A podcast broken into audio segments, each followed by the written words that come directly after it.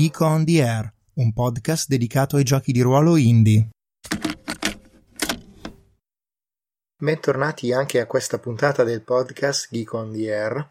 Oggi vi vorrei parlare di di che cosa parla Sagas of the Islanders.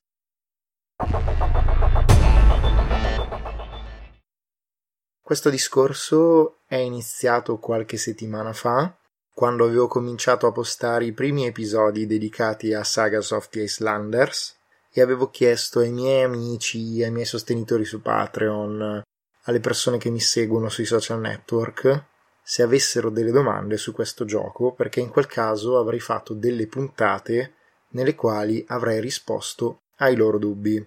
Non mi ha risposto nessuno, a parte Mauro, che mi ha riempito di domande. Ad alcune delle sue domande ho già risposto e a molte altre in realtà non ancora. La domanda che Mauro mi ha fatto, anzi ad essere sinceri era più di una domanda, erano queste. Cosa vuole tirare fuori dal gioco l'autore? Quali sono le tematiche che vuole esplorare? Detta così, io potrei anche semplificarla e dire che Mauro mi sta chiedendo di che cosa parla Sagas of the Islanders.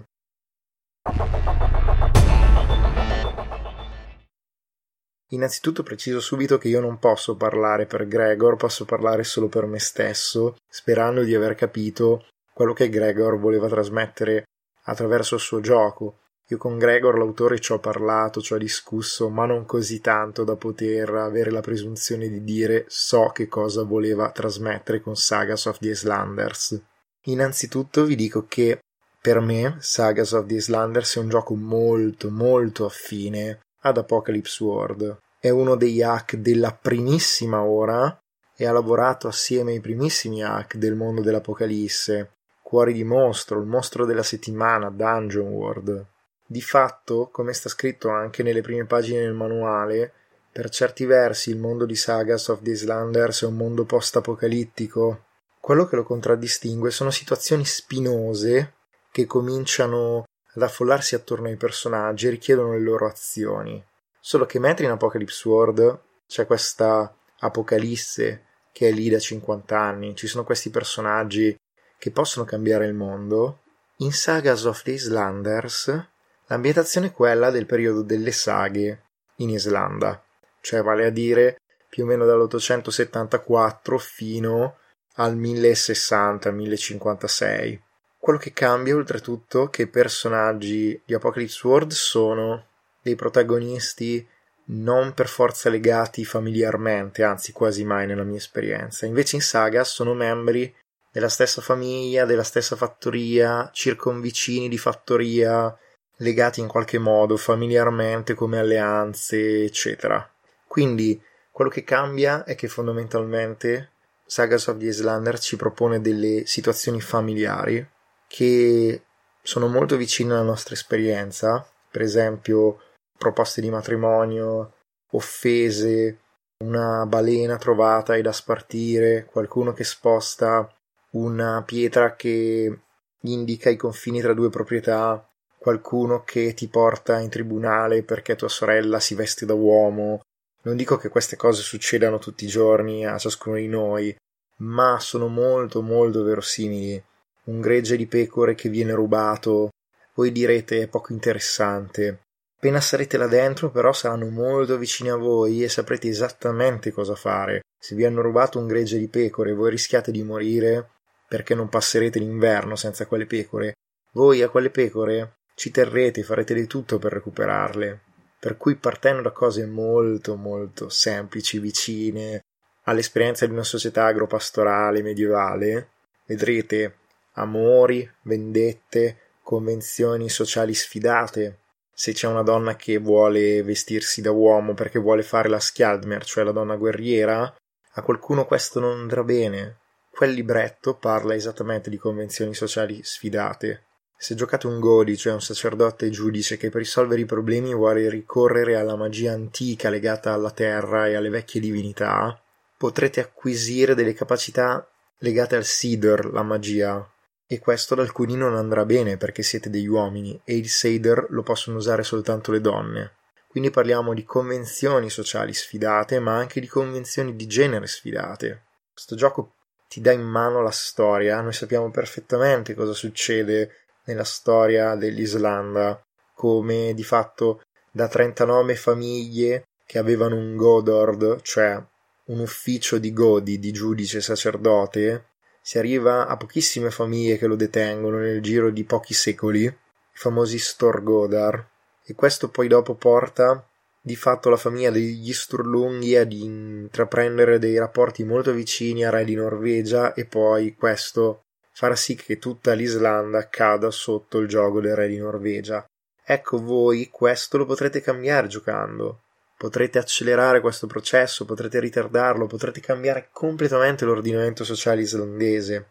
Potete portare il cristianesimo così come potete fare in modo che non vi arrivi mai. Potete addirittura cambiare la religione. Quindi il gioco parla anche di cambiare la storia e fare vostra una società. Potrete rifare l'Islanda a vostra immagine e somiglianza, potete cambiare la storia.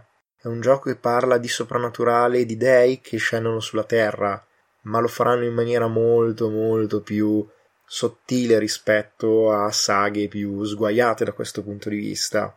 Come diceva il mio amico Filippo Pippo Gedi, gli dei in questo gioco sono nella mente dei protagonisti, cioè loro vedono gli dei, pensano di vedere i fati, pensano di vedere gli spiriti, pensano di vedere i troll. In realtà, se una telecamera riprendesse quelle scene, noi, spettatori smaliziati moderni, capiremmo che loro in realtà stanno immaginando tutto. Ma se vi piace, può anche essere molto più di così, quindi vi dà la possibilità di settare il livello di soprannaturale potete far vedere che arriva questo vecchio senza un occhio, che lancia maledizioni, che dà il suo appoggio ad alcuni, e noi sappiamo benissimo che quello è Odino. Non ho mai visto nessuno giocare con Thor che scende sulla terra e lancia i fulmini, perché è una tamarrata inutile. Però, cioè, capite che potete spaziare molto a seconda di quello che volete, così come per voi gli dei possono essere solo dei nomi che invocate, ma non, non si vede mai nulla anche se comunque l'MC è tenuto a far muovere i suoi PNG secondo le mosse e le motivazioni dei fronti che hanno il nome degli dei, così come è tenuto a rendere vero l'onore, la vergogna e anche il fato. Se c'è una profezia, allora lui deve lavorare perché questa profezia si avveri. Inoltre, in Sagas of Islander potrete giocare tra le generazioni.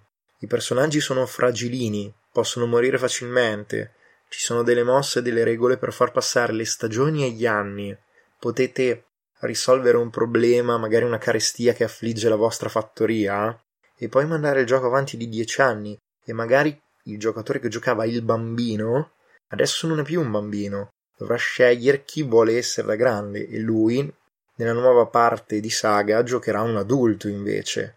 E a quel punto potrete vedere che magari una matriarca è diventata vecchia, adesso è morta, e quindi vedere invece i suoi nipoti. Quindi è un gioco che a differenza di altri Power by Apocalypse ti dà la possibilità di giocare una saga familiare o di più famiglie collegate in qualche modo, ma nel tempo. E in definitiva, nel giocare questi personaggi, il gioco ti metterà nella situazione di fare dichiarazioni tematiche senza che quasi tu te ne accorga. Alla fine potrai farti queste domande e probabilmente trovare la risposta semplicemente guardando quello che hai giocato. Chi amerai? Di chi ti fiderai? Chi vorrai uccidere? Chi tradirai? Probabilmente a queste domande tu avrai già risposto durante la saga.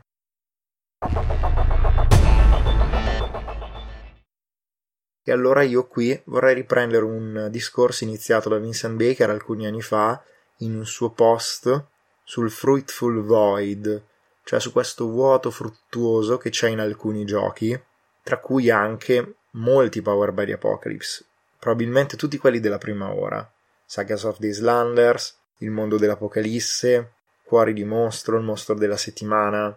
In questi giochi difficilmente c'è una regola che va a prendere direttamente per la collottola i temi, quello che tu esprimi giocando, e te li spiattella in faccia. Ci sono molte molte più meccaniche che lavorano attorno ai veri temi emergenti del gioco e fanno sì che tu volente o nolente, poi ovvio che non puoi remare contro perché sennò altrimenti non accadrà mai, se non vuoi giocare al gioco il gioco non si farà giocare. Ecco, se tu ti lascerai invece trasportare dal sistema, automaticamente avrai la possibilità, avrai terreno fertile per esprimere questi temi, per fare dichiarazioni tematiche. Queste dichiarazioni tematiche non sono prevedibili prima di giocare.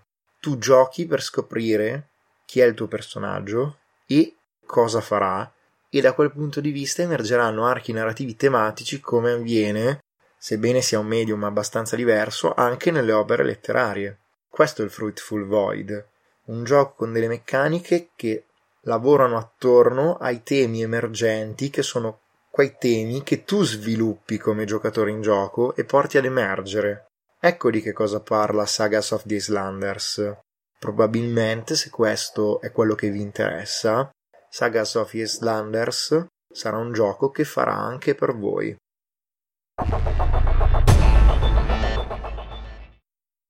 Spero di aver risposto alla domanda di Mauro e spero che se questa era anche la domanda di altri di voi, ecco, questa abbia avuto risposta. Vi saluto e ci risentiamo nella prossima puntata.